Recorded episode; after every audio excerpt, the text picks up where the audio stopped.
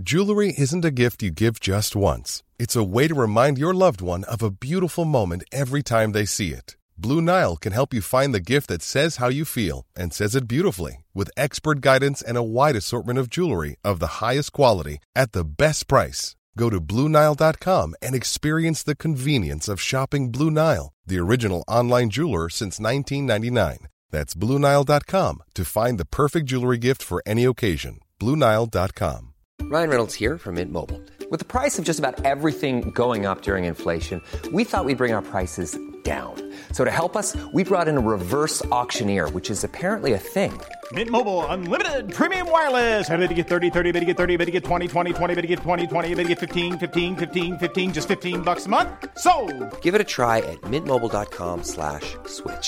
forty-five dollars up front for three months plus taxes and fees. Promo rate for new customers for limited time. Unlimited more than forty gigabytes per month. Slows full terms at mint mobile dot com. Millions of people have lost weight with personalized plans from Noom. Like Evan, who can't stand salads and still lost fifty pounds. Salads generally for most people are the easy button, right? For me, that wasn't an option. I never really was a salad guy. That's just not who I am. But Noom worked for me. Get your personalized plan today at Noom dot com. Real Noom user compensated to provide their story. In four weeks, the typical Noom user can expect to lose one to two pounds per week. Individual results may vary. Lindy Sue Bechler var nitton år gammal. Hon var nygift och levde tillsammans med sin make Phil i en lägenhet i Lancaster County, Pennsylvania. Hon älskade sitt jobb och hade hela livet framför sig. Men alla Lindys framtidsdrömmar togs ifrån henne på det mest brutala sättet under fredagskvällen den femte december nittonhundrasjuttiofem, när hon blev mördad inne i parets egen bostad. Frågorna efteråt var många.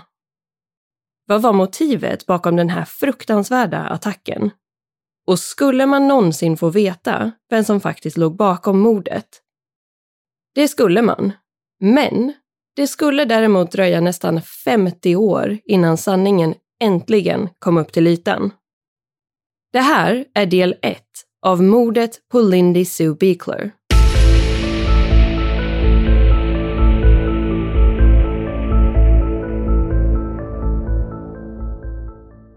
Hej på er, Annie här och varmt välkomna ska ni vara till en ny vecka och ett helt nytt avsnitt av Rysapodden.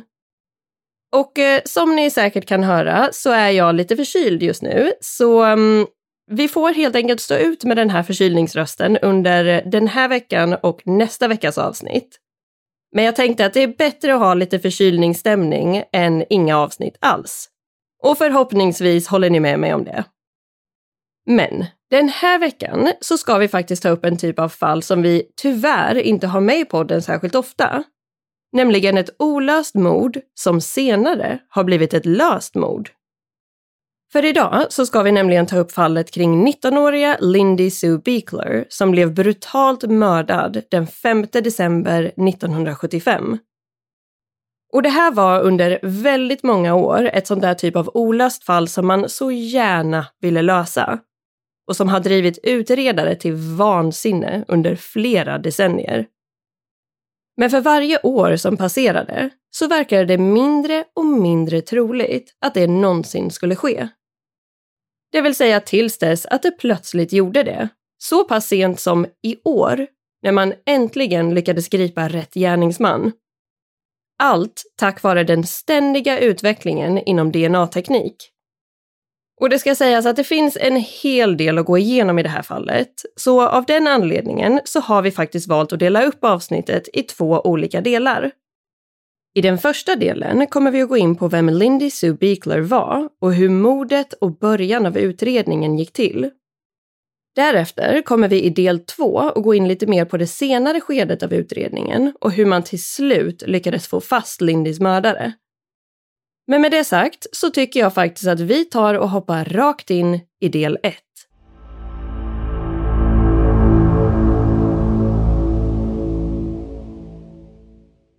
Lindy Sue Bechler föddes den trettioförsta januari nittonhundrafemtiosex i Lancaster County som ligger i delstaten Pennsylvania i U S A. Hennes namn innan hon gifte sig var däremot Lindy Sue Little. Hennes föräldrar hette Wayne och Eleanor.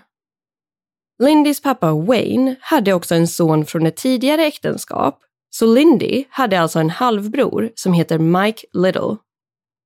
Det finns inte sådär jättemycket tillgänglig information om Lindys barndom och uppväxt. Men hon studerade i alla fall vid Conestoga Valley High School i Lancaster. När Lindy var ungefär arton år gammal så träffade hon sin blivande make, Philip Bechler, som kallades för Phil. Paret ska ha träffats för första gången i samband med att de hjälpte till att måla hemma hos en gemensam kompis, och det ska då ha varit kärlek vid första ögonkastet. Phil var ett par år äldre än Lindy, och paret valde senare att gifta sig ganska kort efter det att de först träffades, i oktober nittonhundrasjuttiofyra. Och därigenom fick hon alltså sitt efternamn Bechler. Lindy och Phil var väldigt lyckliga tillsammans och upp över öronen förälskade i varandra. De bodde tillsammans i ett lägenhetskomplex som verkar finnas kvar än idag och som heter Spring Manor Apartments. Bostaden låg på adressen etthundrafyra Closs Drive i området eller kommunen Manor Township. Men paret valde alltså att stanna kvar i Lancaster County, Pennsylvania, där de båda två hade vuxit upp. Efter att Lindy hade tagit examen så lyckades hon i juni nittonhundrasjuttiofem få jobb på en lokal butik som hette Landys Flowers and Gifts. Det här var, som man hör på namnet, en blombutik eller florist. Enligt uppgift ska Lindy till en början ha blivit anställd som någon form av sekreterare eller mer administrativ roll. Men ganska snabbt insåg hennes chef Bob att hon hade en naturlig talang för att skapa vackra buketter och att binda kransar. Och hon började därefter att arbeta mer med den biten. Något hon ska ha uppskattat enormt, och Lindy ska till och med ha sagt att det här var hennes absoluta drömjobb. Hon trivdes otroligt väl och kom bra överens med både sin chef och sina kollegor. Phil var också kreativt lagd skulle man kunna säga. Han studerade nämligen konst vid Millersville University och jobbade extra på biluthyrningsföretaget Hertz. Med tanke på att Phil jobbade extra utöver skolan så var det inte helt ovanligt att Lindy spenderade en hel del tid själv hemma i lägenheten under kvällarna efter det att hon själv hade slutat jobbet. Tiden innan mordet ägde rum så ska Lindy vid flera tillfällen och till flera olika personer ha uttryckt att hon tyckte att det var jobbigt och obehagligt att vara själv hemma. Speciellt med tanke på att det nu var vinter och att det därför blev mörkt väldigt tidigt om dagarna. Det här ska hon ha delat med både vänner och familj. Och vid något tillfälle ska hon till och med ha sagt att det kändes som att det var någon som bevakade henne eller följde efter henne. Lindy ska också ha sagt att hon under en av de här kvällarna när hon var själv hade sett en okänd man kika in genom ett par glasdörrar som ledde in till parets bostad på markplan. Så Lindy var med andra ord inte särskilt förtjust i att bo i just den här lägenheten längre, och hon såg verkligen fram emot att flytta därifrån.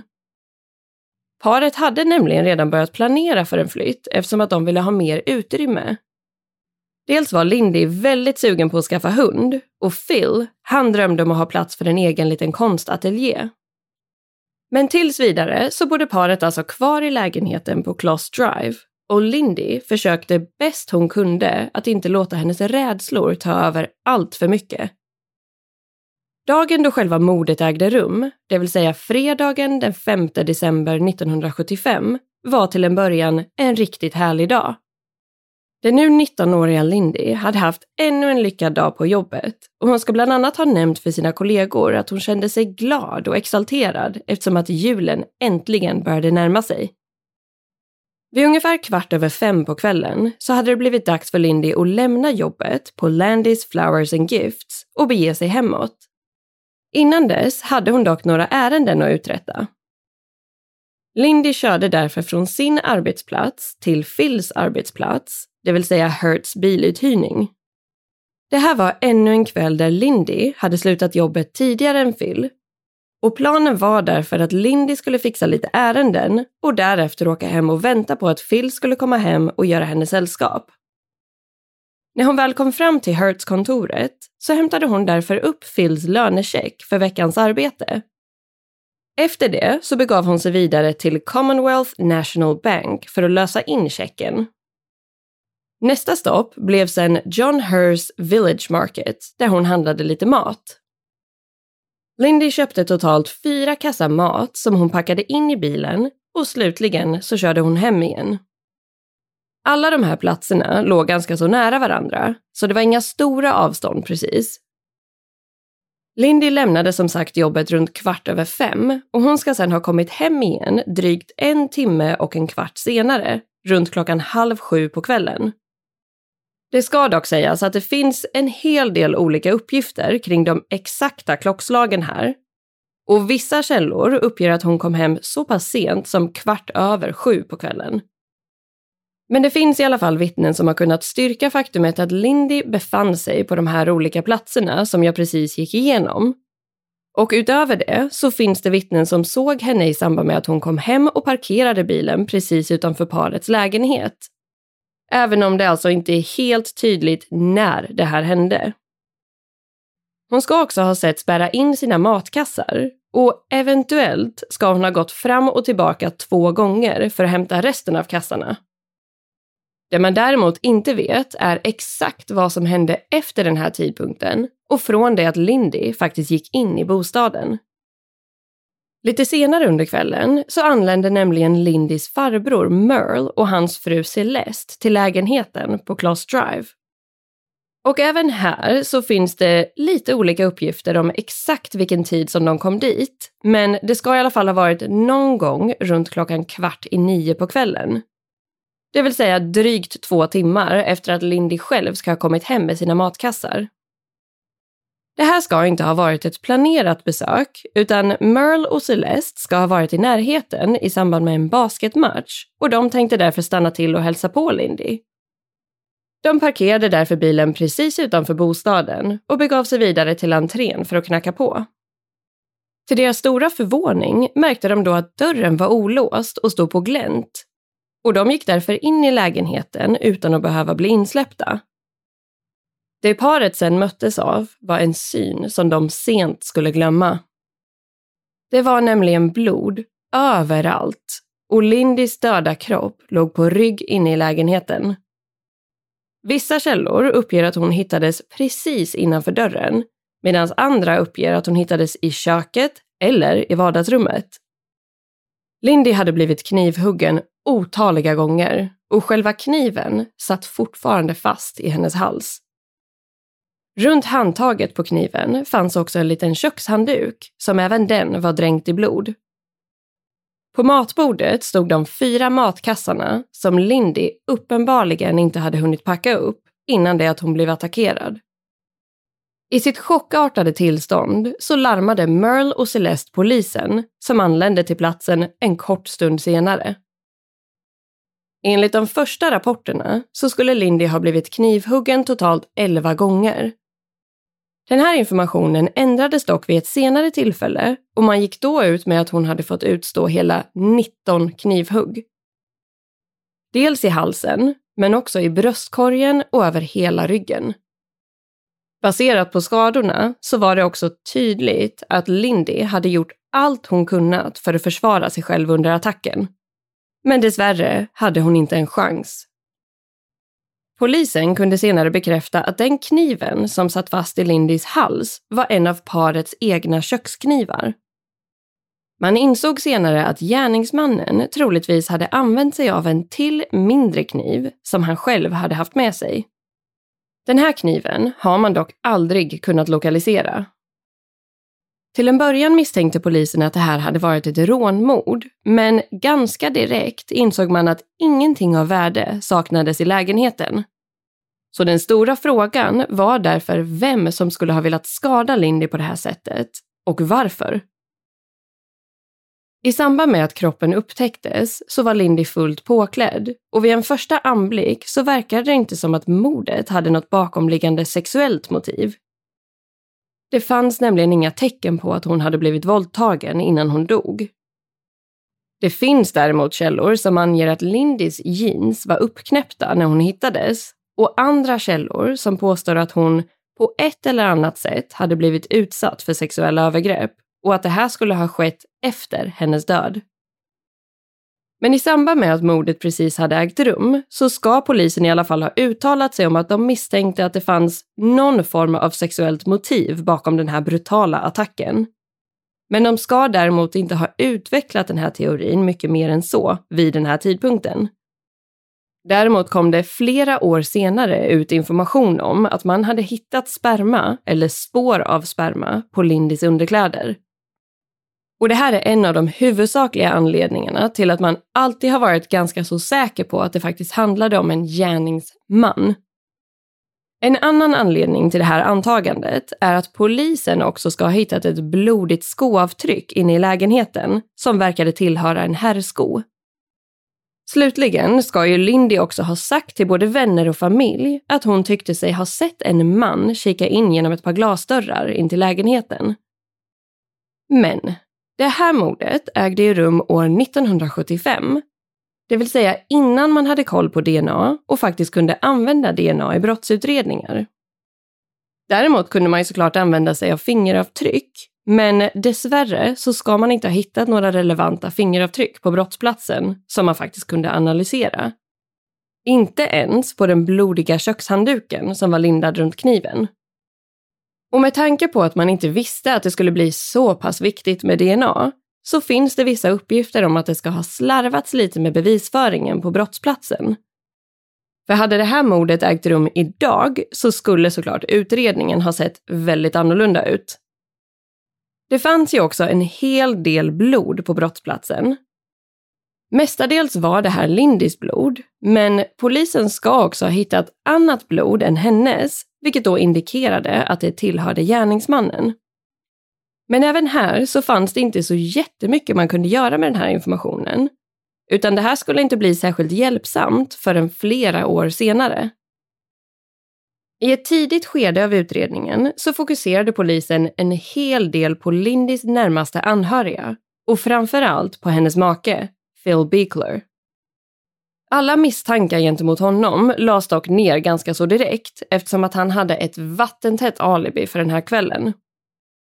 Phil hade ju nämligen fortfarande varit på jobbet i samband med att han fick reda på att hans älskade fru hade blivit mördad inne i parets egen lägenhet. Men polisen var ihärdiga och fortsatte med alla sina intervjuer och frågade bland annat runt bland personer som bodde i eller i närheten av lägenhetskomplexet. Innan det ens hade hunnit gå en vecka så ska polisen ha hunnit intervjua ungefär hundra personer. Vid ett tillfälle undersöktes också ett vittnesmål om en suspekt bil som ska ha stått dubbelparkerad utanför parets bostad under just kvällen den femte december. Men det här ledde tyvärr ingen vart och för varje dag som passerade så kändes det mindre och mindre troligt att det här fallet någonsin skulle lösas. Man hade inga konkreta misstänkta och ingen i Lindys närhet kunde ens tänka sig vem som skulle ha kunnat ligga bakom det här brutala mordet. Det här var såklart en otänkbar sorg för både Phil och resten av familjen. Lindy var bara nitton år gammal och hon hade hela livet framför sig. Men allt det här togs ifrån henne under den korta lilla tidsperioden som hon var själv hemma under just den här fredagskvällen. Med andra ord hade hennes absolut största rädsla tyvärr blivit till verklighet.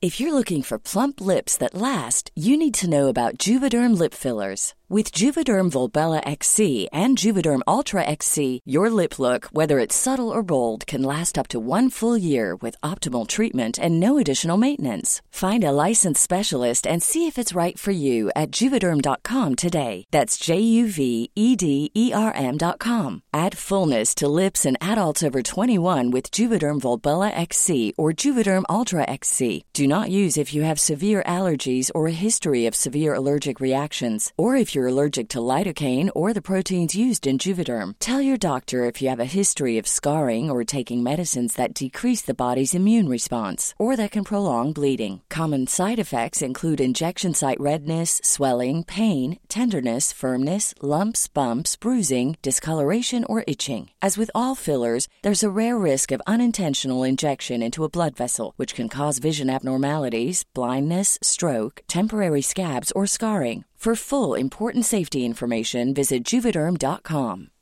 Millions of people have lost weight with personalized plans from Noom, like Evan, who can't stand salads and still lost fifty pounds. Salads generally for most people are the easy button, right? For me, that wasn't an option. I never really was a salad guy. That's just not who I am. But Noom worked for me. Get your personalized plan today at Noom dot com. Real Noom user compensated to provide their story. In four weeks, the typical Noom user can expect to lose one to two pounds per week. Individual results may vary.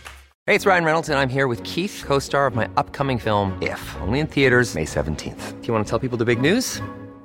All right, I'll do it. Sign up now and you'll get unlimited for fifteen dollars a month and six months of Paramount Plus Essential Plan on us. Mint Mobile dot com slash switch.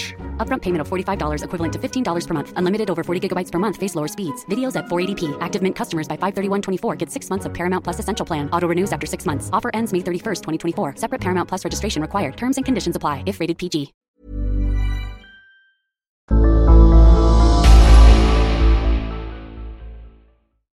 Familjen höll en begravningsceremoni för Lindy och försökte gå vidare med sina liv så gott de kunde.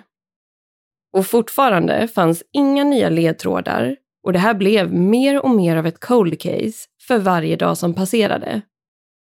Men ungefär ett år efter Lindys död, det vill säga i slutet av nittonhundrasjuttiosex, så hände någonting som gjorde att fallet återigen blev väldigt uppmärksammat. Vid ett av sina besök på kyrkogården så upptäckte nämligen familjen att någon hade vandaliserat Lindys gravsten. Mer exakt så hade någon sprayat röd färg över hela gravstenen och dessutom skurit eller huggit flera jack i stenen. Det här blev ju såklart ännu en tragedi för Lindys familj, och polisen började misstänka att det kanske var mördaren själv som hade besökt graven i samband med själva årsdagen för mordet. För vem annars skulle ha velat plåga och påminna hennes anhöriga på det här fruktansvärda sättet? Det ska inte heller ha varit några andra gravar på kyrkogården som hade vandaliserats vid samma tillfälle. Bara Lindys. Och lite senare, bara ett par veckor efter den här incidenten, precis i början av nittonhundrasjuttiosju, så hände en annan skrämmande sak. Då fick nämligen polisen in ett handskrivet brev som påstods komma från mördaren själv. Och jag tänker faktiskt att jag ska ta och läsa upp hela det här brevet nu. Och jag kommer faktiskt att läsa upp det på engelska eftersom att det är ganska svårt att översätta på ett bra sätt. Det ska också sägas att det överlag är ett ganska rörigt och otydligt språk. Så jag tänker att jag först läser upp det och därefter sammanfattar lite kort efteråt. Men det här brevet är i alla fall adresserat till den ansvariga utredaren som hette Sheeler, och själva texten lyder så här. Hi Sheeler. Just eats up your heart knowing you haven't caught me yet. Still around. Lindy's marker on her grave just turned me on like she did, and the way she looked all bloody. Like the paint on her marker.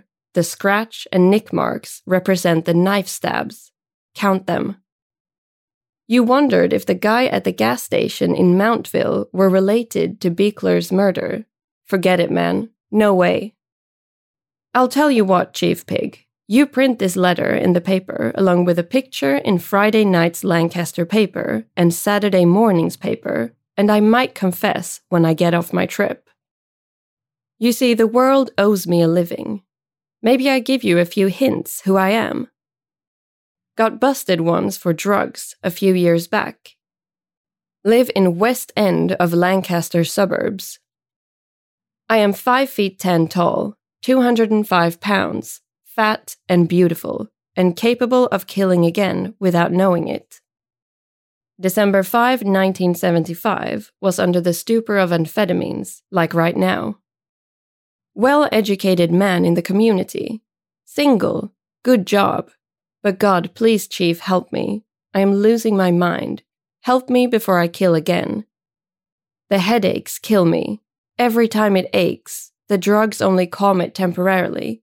Will God forgive me? Please print this, Chief, in the paper so I know you got it. Then I'll write you again. God, I need a priest. What have I done? Help me, please.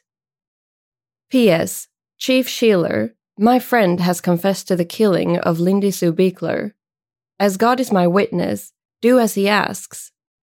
Print this letter on the front page. I am not aware of his intentions right now, but contemplating murder is not his intentions. He is mentally sick. When the letter appears, then he will turn himself in. He described the relationship he and Lindy had before he killed her. He only realizes it now. When you're on drugs, you're not responsible for your actions. Please, he is asleep now. That's why I finished the letter. All I can tell you, my friend frequents Manor Shopping Center in the evenings and the fields around it, mostly weeknights. He will contact you very soon, and oh, when he does, please bring a Catholic priest to the police station. Janice Crum. Det här var alltså innehållet av det här brevet som kom in till polisen. Och som ni hörde så är det ju lite speciellt formulerat. När man har den här texten framför sig så kan man också se att det är jättemånga stavfel och bland annat felaktiga användningar av versaler och gemener. Men personen som skrev det här brevet menar alltså på att han hade mördat Lindy Sue Bechler när han var hög på amfetamin och säger att han är kapabel till att mörda igen. Han retas också med den ansvariga utredaren, Sheeler, och säger att det säkert driver honom till vansinne att han inte har lyckats spåra honom ännu. Avsändaren skriver också att det var han som vandaliserade Lindys gravsten och att reporna representerade knivhuggen. Han delar också med sig av några så kallade ledtrådar kring vem han är. Som bland annat att han bor i området och att han är big and beautiful. Alltså stor och vacker. Utöver det skriver avsändaren också att han är välutbildad och har ett bra jobb. Han ber också om att Sheeler ska publicera brevet i den lokala tidningen och att han efter det kanske kommer träda fram och erkänna allting.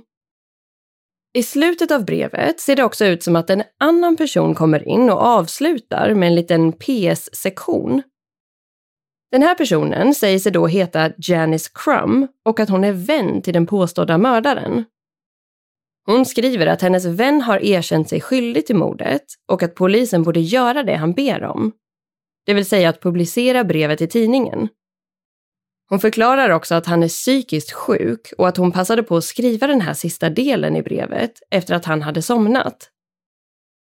Flera gånger i brevet nämns det också att han behöver en präst och mer specifikt en katolsk präst. Den sista delen av brevet är skriven med en annan typ av handstil än resten av brevet. Men polisen har alltid misstänkt att det faktiskt var samma person som har skrivit alltihop. Däremot var det såklart väldigt svårt för dem att veta om det här brevet ens var äkta och hur pass allvarligt de borde se på saken. För det är ju inte helt ovanligt att folk skickar in brev bara för att vilseleda eller rent av håna polisen. Men man undersökte det här brevet väldigt noga och vid något tillfälle ska F B I också ha kopplats in för att analysera handstilen och innehållet. Det dök då upp lite olika teorier som bland annat att det egentligen var en kvinna som hade skrivit brevet eller en man som led av så kallad gender confusion eller könsförvirring. Det här baserades bland annat på att personen hade använt ordet beautiful för att beskriva sig själv. Något som kanske inte var så vanligt bland män i slutet av sjuttiotalet. Men det här var ju som sagt bara teorier som tyvärr inte ledde någon vart. Namnet Janice Crum ska inte heller ha lett någon vart och polisen lyckades aldrig hitta någon med det namnet som också kunde kopplas ihop med Lindys mord. Avsändaren till brevet hade ju dessutom önskat att polisen skulle publicera brevet i lokaltidningen. På grund av det här och vissa formuleringar och detaljer i själva brevet så är det därför många som under de följande åren har dragit paralleller mellan det här fallet och en seriemördare som jag tror att ni alla känner till. Nämligen The Zodiac Killer, som huvudsakligen var aktiv i området kring San Francisco en tid innan Lindys mord under slutet av sextiotalet. Många ansåg dock att det här var ganska så långsökt, att det inte alls fanns några likheter och att det inte nödvändigtvis behöver finnas någon som helst koppling där bara för att båda har bett om att få sina brev publicerade. I slutändan så valde polisen i Lancaster County att inte publicera brevet, och det var därför inte förrän flera år senare som informationen om det här brevet släpptes till allmänheten. Efter det så har polisen fått en del kritik för att de inte publicerade brevet. För att om det faktiskt var från Lindys mördare så skulle det ha kunnat öppna upp en dialog med personen. Och tids nog så kanske han skulle ha slarvat eller lämnat något spår efter sig som skulle ha kunnat leda till att han kunde gripas och att det här fallet skulle ha kunnat bli löst. Men så blev det inte, och för att göra saken ännu värre så råkade labbet tappa bort själva originalet av det här brevet. Som tur är hade de i alla fall fotat innehållet, men det här slarviga agerandet ledde ju till att man aldrig har kunnat använda brevet för att analysera det eventuella D N A som skulle ha kunnat hittas på själva brevet eller kuvertet senare. Efter det här så skickades inga fler brev och fallet förblev olöst.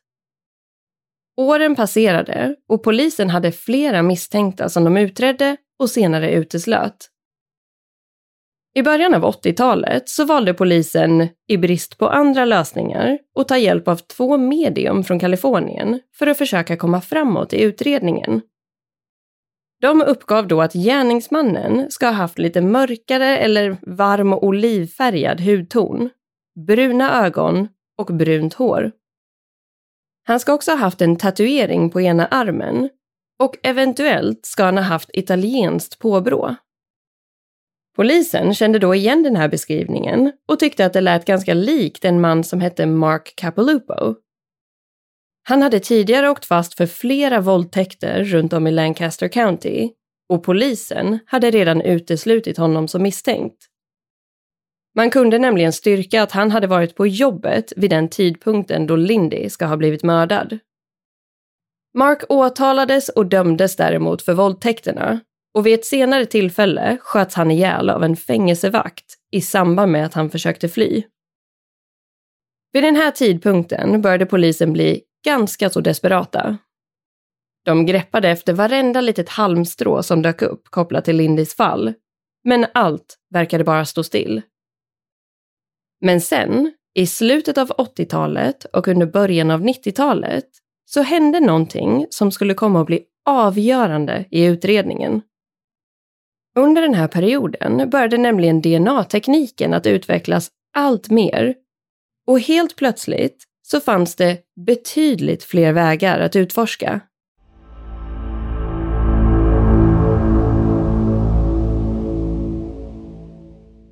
Så där ja, det här var alltså del ett av det här fallet.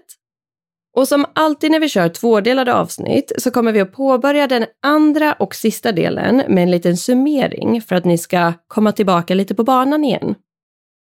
Men jag hoppas verkligen att ni har tyckt att den här första delen har varit intressant att ta del av. Och förhoppningsvis vill ni komma tillbaka och lyssna på del två som alltså släpps om exakt en vecka.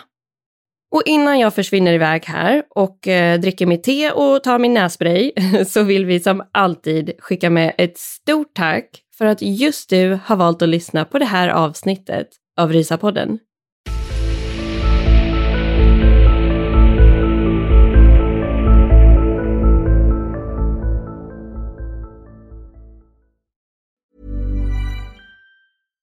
Hi, I'm Daniel, founder of Pretty Litter. Cats and cat owners deserve better than any old-fashioned litter. That's why I teamed up with scientists and veterinarians to create Pretty Litter. Its innovative crystal formula has superior odor control and weighs up to eighty percent less than clay litter. Pretty Litter even monitors health by changing colors to help detect early signs of potential illness. It's the world's smartest kitty litter. Go to pretty litter dot com and use code ACAST for twenty percent off your first order and a free cat toy. Terms and conditions apply. See site for details. Planning for your next trip?